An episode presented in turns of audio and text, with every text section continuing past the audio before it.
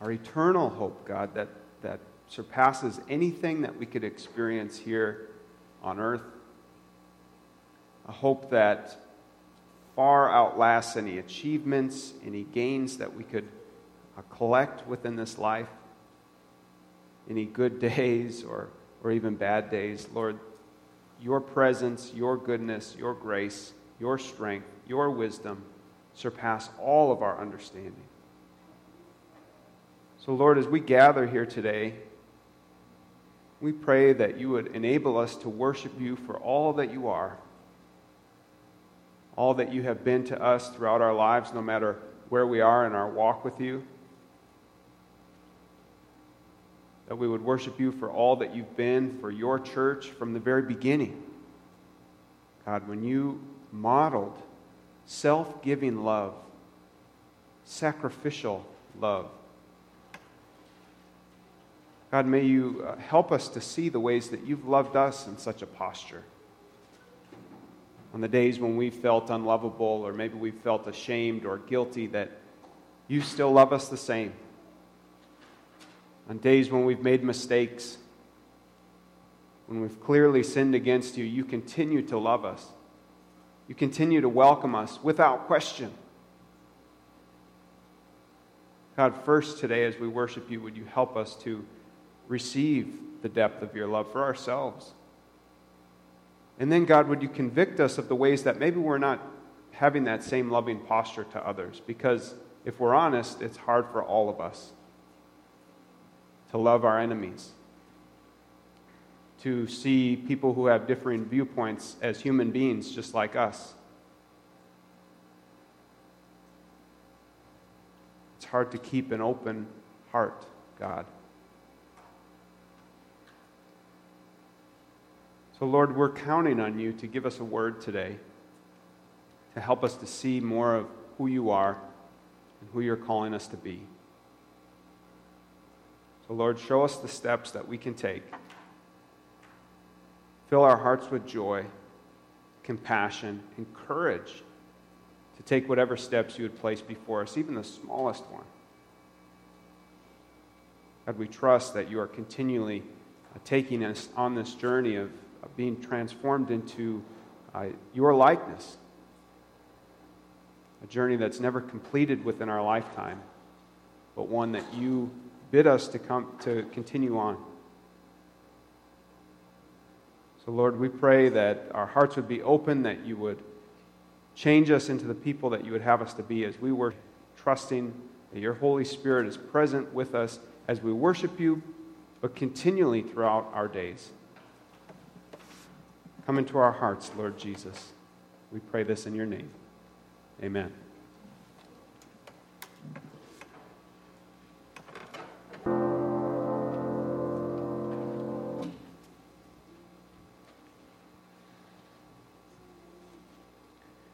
Well, the scripture reading I'd like to read with you this morning comes from the book of Matthew yet again. This is uh, chapter 5, still in chapter 5, verses 38 through 48.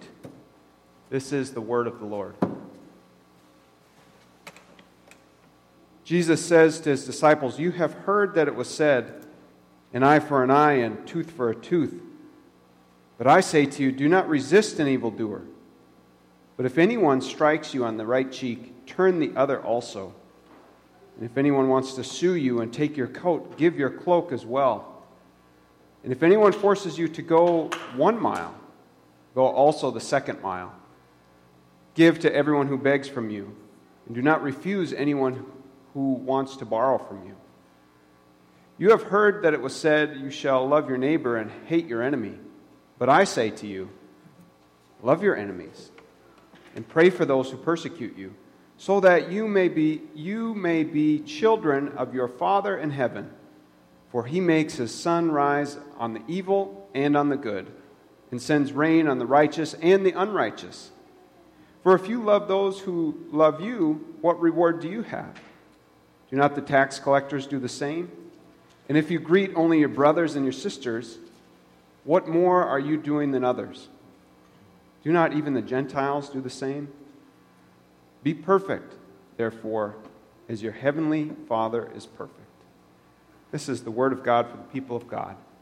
Thanks be to God. Amen. Well, during this Lenten time, we've been talking uh, each week about different elements of what it means to be a disciple. Another word of, uh, for disciple is to be a follower, a follower of Jesus. Now, when I read the Bible, I've said this before, uh, if I was to, to read the entire thing and say, what's a big takeaway from the Bible? If you read the whole thing through, what's the main thing that you should focus on? And I've said it before. Uh, first, this guy Jesus is pretty amazing. He's filled with love and compassion and truth. And it's also pretty clear that uh, to be a Christian is to follow Jesus. But yet, one thing that I've noticed in my time in the church, which is limited compared to some of you, is that we don't talk about following Jesus as much as some other things. We talk maybe more about Christian values and our Christian worldview and perspective, but we don't necessarily talk about following Jesus, which really gets down to the nitty gritty of our everyday life. Maybe that's part of the reason we don't like to talk about following Jesus, because Jesus cuts to the heart. Jesus convicts us of the ways that we're not following him, that we're not being faithful. And so that's what we're going to talk uh, again today about is just one more perspective of what it means to be a disciple, a student, a follower of Jesus. As I've said before, there are many different things that we could talk about. We could talk about following Jesus for an entire year. It's like looking at a diamond, right? Every different perspective that you look at that diamond, you're going to see something different. That's what it means to look at Jesus and wonder what does it mean to follow him in my everyday life? Now, today I want to start by talking about an experience that I had when Gina and I traveled up to the Twin Cities. I went, went two weeks ago now when we went to the airport, and I traveled for my last trip for school. That's a joy. Mentioned it last week. I'm so grateful for that.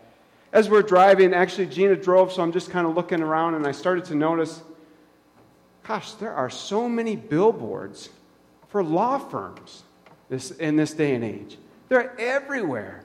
I mean, it, it doesn't matter. Even as we approach Mankato, sometimes there's, there's uh, billboards that say, Do you need a lawyer? Did you make a mistake? Need to lawyer up? Someone one time was uh, one that I read. What is going on here? And as you get up to the cities, you know, you really get into the corridor where all the businesses are. Uh, there used to be a big Best Buy building, I don't think it's there anymore. And now I've realized that those are all becoming new buildings. You know what they're becoming? Law firms. like, what in the world is going on? Uh, how come we have so many people who want to sue other people? I, I, mean, that seems like I've noticed a big change in my life. And I'm, only, I'm almost 40, you guys. So you, I know some of the older folks say that's not very old. feels old. Still feels old. It's just saying. but just in my lifetime, I've noticed, gosh, I don't watch that much TV anymore, but I've noticed that um, when I watch TV, there's commercial after commercial after commercial about getting a lawyer and suing and getting what's yours. You deserve this. We're here for you to protect you and keep you safe. And now, I know that this is nothing new, and I don't want to diminish, you know, sometimes you really need a lawyer. There are real life situations where you need legal help, and I'm not trying to diminish that reality. But I'm starting to think that all the billboards and the law firms and the commercials are sort of a, a sign of what's happening on the inside of us. sort of this posture of hostility towards the other, of uh, I'm going to win, I'm going to have a victory, I'm going to make sure that you're wrong and I'm right, especially when it comes to my stuff, my body, my business, my values, my rights. It's nothing new. This is human nature is to be defensive of what's ours, our way of life, our well being. And in some sense, we need this posture. Otherwise, we would be dead. we need to be concerned about defending ourselves and, and uh, doing what's right, acting justly. I'm starting to see this as kind of a symptom of an inner heart condition that we have. And, and this defensive posture is kind of like I've experienced in other parts of my life where it feels like a cat backed into a corner. You ever seen this? Or uh, maybe a dog that's really mean, not the kind of dog you'd want to have, and they're scratching, you know, and they're hissing at you. That posture is so prevalent in our society today. Take a deep breath for a second and ask yourself Have I had that posture in any area of my life? And I know that we're going to start thinking about it and realize that just about all of us have felt that way in the last year over the masks, over some political thing, over some coworker, over the direction of our society or our culture. I mean, if we're honest, we've had that posture in one way or another. So, what would Jesus say about this posture of hostility, of sort of def- being defensive? What would he say about that? Well, it's pretty clear when we read Scripture. I like to encourage you to read the words of Jesus if you're wondering what does it mean to be a Christian in the world today.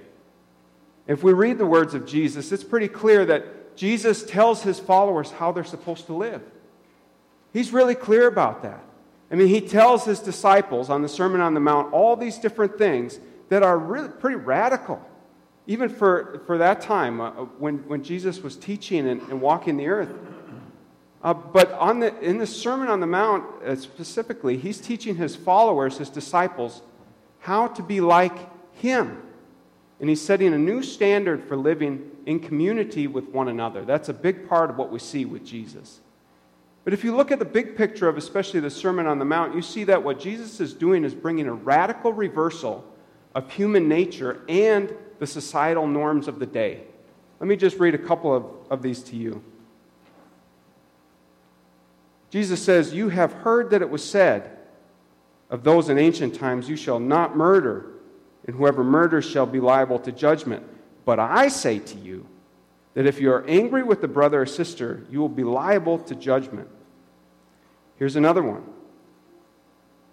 You've heard that it was said to those of ancient times, You shall not swear falsely, but carry out the vows that you have made to the Lord. But I say to you, do not swear at all, either by heaven, for it is the throne of God, or by earth, for it is his footstool. And then we get to the reading of today. You have heard that it was said, an eye for an eye and a tooth for a tooth. But I say to you, do not resist an evildoer.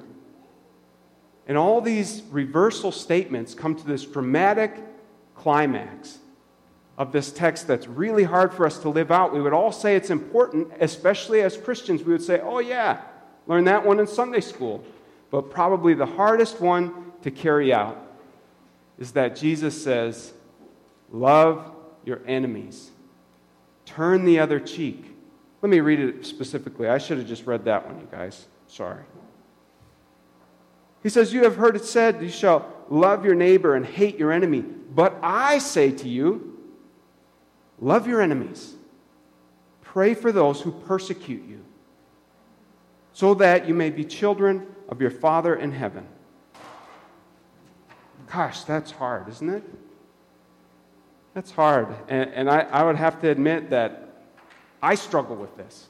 To pray for the people that don't like me, to pray for the people who maybe get offended at the things that I say or the posture that I bring to my Christian faith.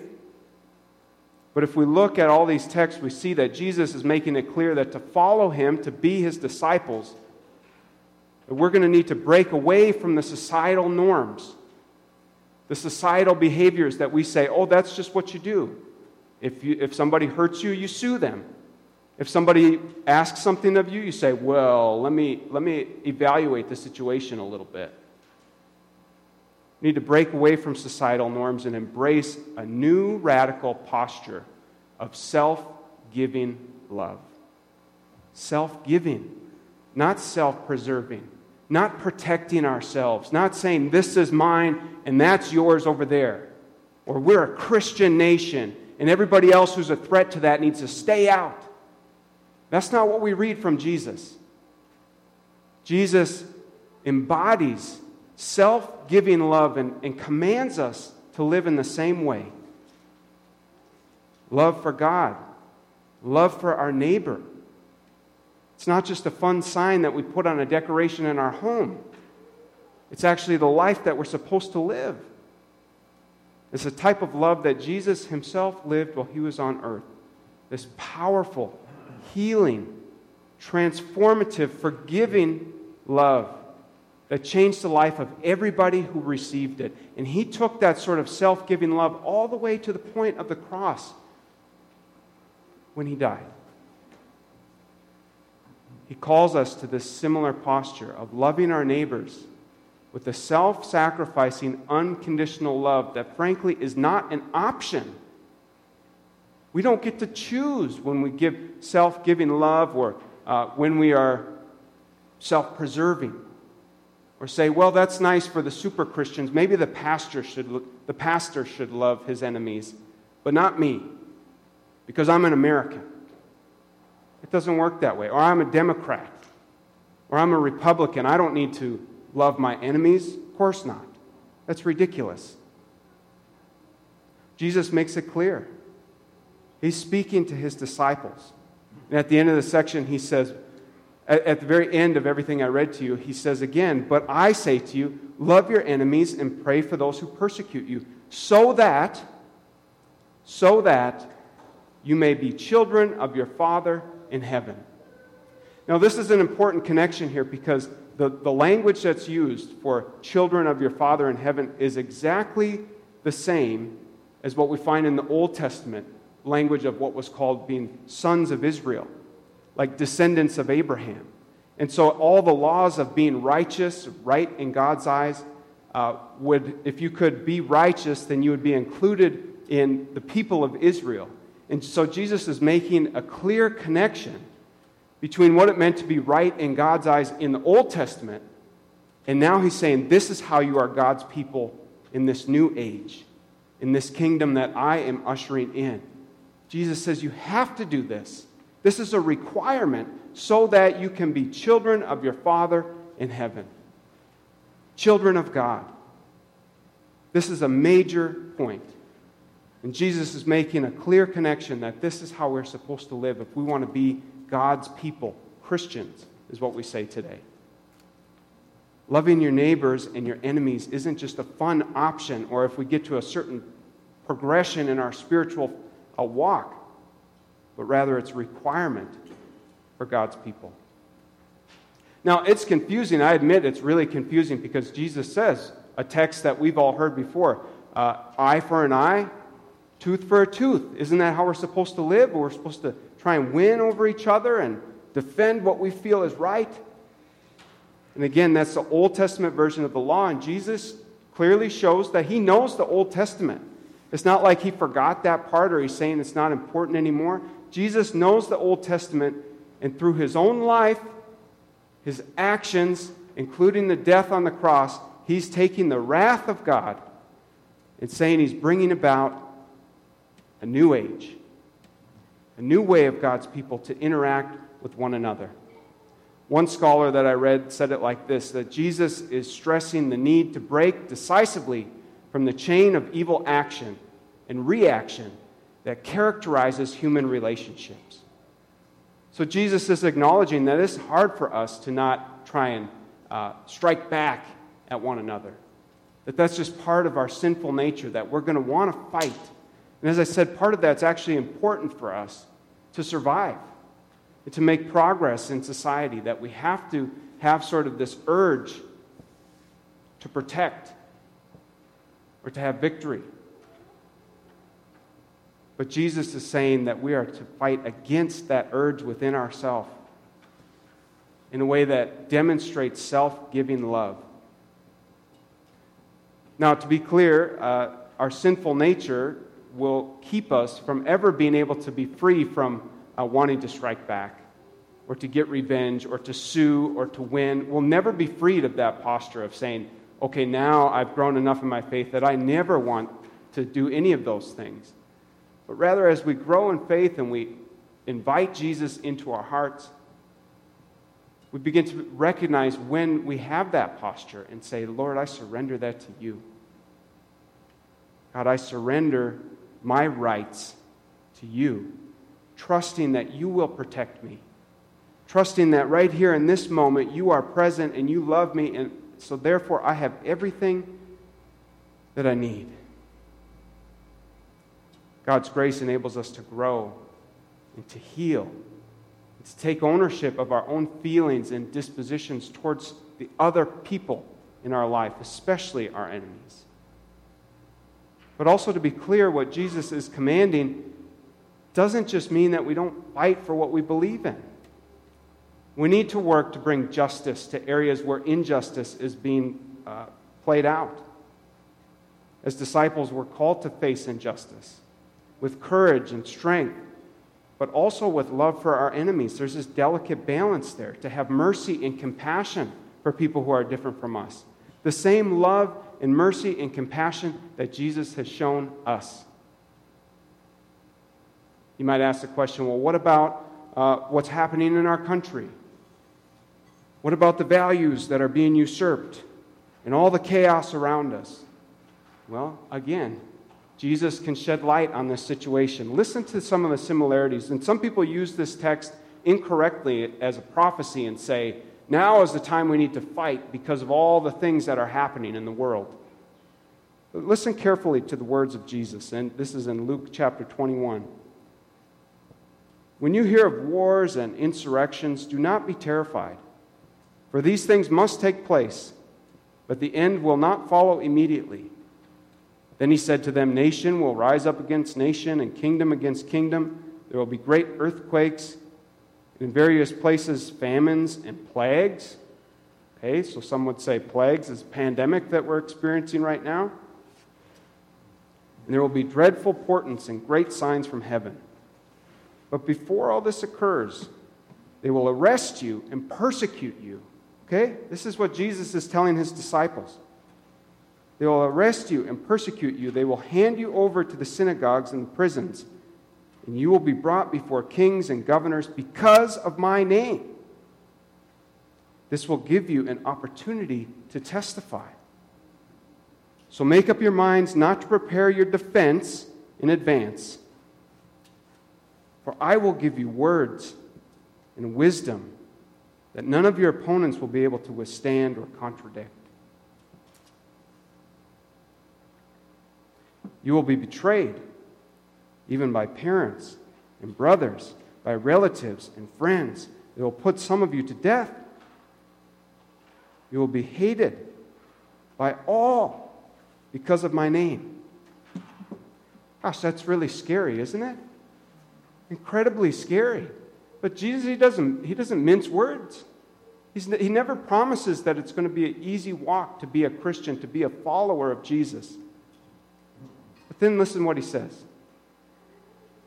You will be hated by all because of my name, but not a hair of your head will perish. By your endurance, you will gain your souls.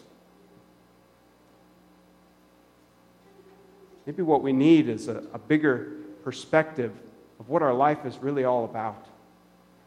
That the things that we battle and try to protect aren't really what matters most to Jesus.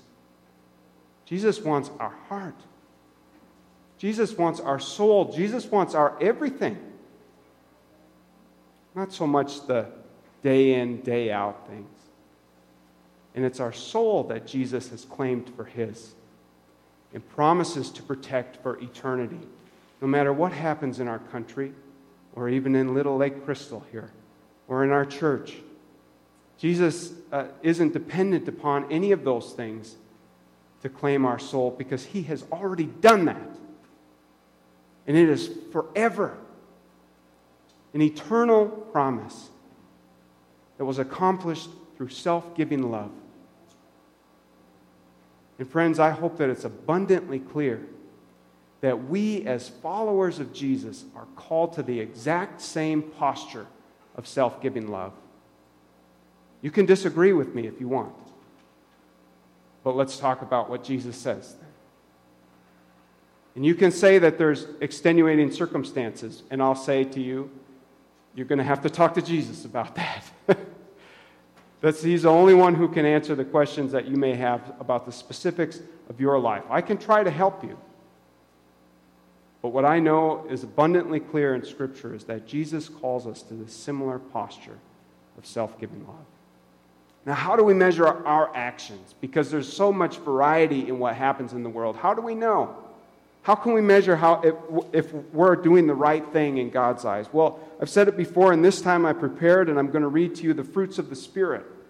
So when we're living our daily lives, we can look to these uh, characteristics that the Apostle Paul says are evidence of the Holy Spirit, Jesus' Spirit working within us. And they can be kind of a roadmap for us to know uh, if we're living within uh, God's will for our life. Paul says, by contrast, contrast of the works of the flesh, he lists those. He says, the fruit of the Spirit are love, joy, peace, patience, kindness, generosity, faithfulness, gentleness, and self control. There's no law against these things. And those who belong to Jesus Christ have crucified the flesh with its passions and desires. If we live by the Spirit, let us also be guided by the Spirit. Notice that even Paul says, if we belong to Christ, like we can say that we're Christians, but to, but to belong to God, to belong to Jesus, to be claimed as His, and be His representatives in this life, we have a higher standard of living than the rest of the world. It's just clear. And in our pursuit of justice or doing the right thing, Jesus will never ask us to abandon our pursuit of Him. To say, Jesus, you need to take a time out because I'm going to go do this thing that I know deep down you're against. No, that's not how it works. Jesus always calls us to follow Him in our actions and to have this posture of self giving love. Now, let me give you a, a, a clear uh, illustration of the power of self giving love because we can talk all day about why it's important, and you would probably agree with me that it's important. Or you'd say, okay, I can see that Jesus said that, and I'll take him seriously on that. But we have to understand how powerful it is. So, to help you see this, I'll tell you a story about our crazy house sometimes.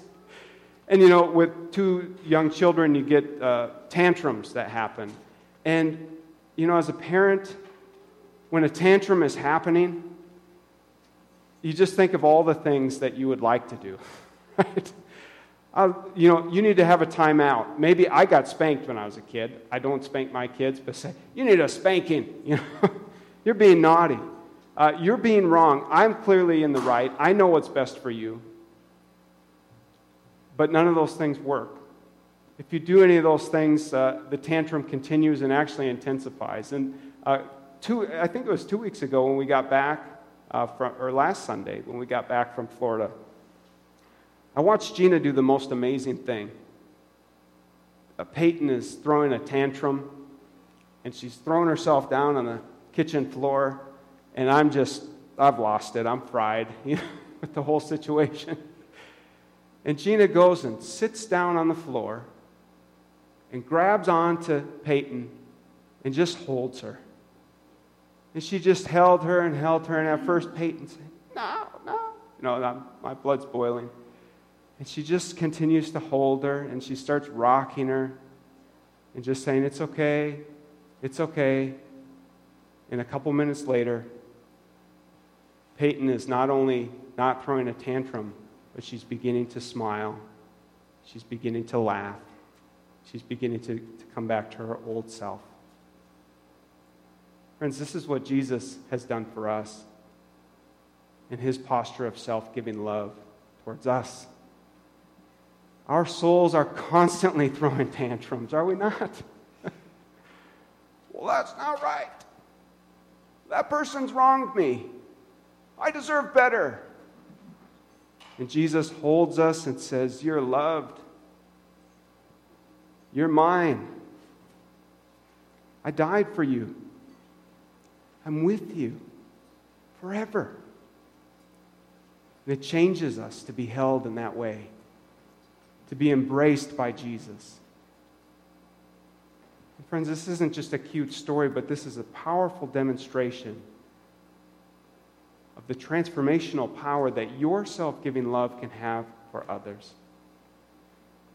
Times when we might be right, when the other people might be wrong, when we have an opportunity to give more of ourselves rather than retreat, rather than withdraw, rather than become aggressive. Self giving love shows up in our lives like calling someone who you knew, you know it's their turn to call you. You know that you've been the one calling them again and again. Self giving love for a parent might be 10 more minutes at the playground. Just had that yesterday. 10 more minutes, Dad. Three more slides down. Okay, I guess. Self giving love could be being curious about somebody who's different from you, maybe who you know has a different opinion than you. Self giving love is making yourself uncomfortable for the sake of building a deeper relationship, which is something that we all need is deeper relationships with one another. Not more relationships, but deeper ones. Self giving love is continuing to give our time, our energy, our heart, our money to something that we could easily say, I've given enough, but I'll give more. Self giving love is approaching the person that maybe you know that you would much rather avoid. They're difficult, it's awkward, maybe they're not a good listener, they haven't been a good friend, so on and so forth. I hope that you start to see the connections. There's always opportunity for self giving love. But in order to live in this posture, we have to understand that Jesus has first embraced us and holds us, loves us, has given himself for our sake, so that we could know that we are children of God. And so we could share that sort of self giving love, that powerful, transformative self giving love, with the people that we encounter in our daily lives. Friends, I am convinced that if we could adopt even just one more degree of this posture, we would start to see some amazing things happen. Not just a tantrum being changed into a, a happy kid, but people's lives being changed. And the most amazing part is that when we open ourselves up in this way, when we trust Jesus by giving more of ourselves and not trying to protect what is rightfully ours, we experience more of God's grace for ourselves. And we grow in courage. We grow in trust, come what may. I'm not afraid of the direction of the country or the world because I, I believe what Jesus says. And I'm committed to living out as best as I can what he commands us to do. My commitment to you as your pastor is to challenge you and hopefully encourage you to do the same. Not because I think it's right or wrong, but because I know that that's what's best for you. I want to see the Holy Spirit work in your life just as much as mine. So, friends, as we leave today, may you have the courage, the strength, the faith in Jesus to open more of your life to the others who are around you that might even try to take what you have. Remember that you belong to Christ. Nothing can change that reality. Amen.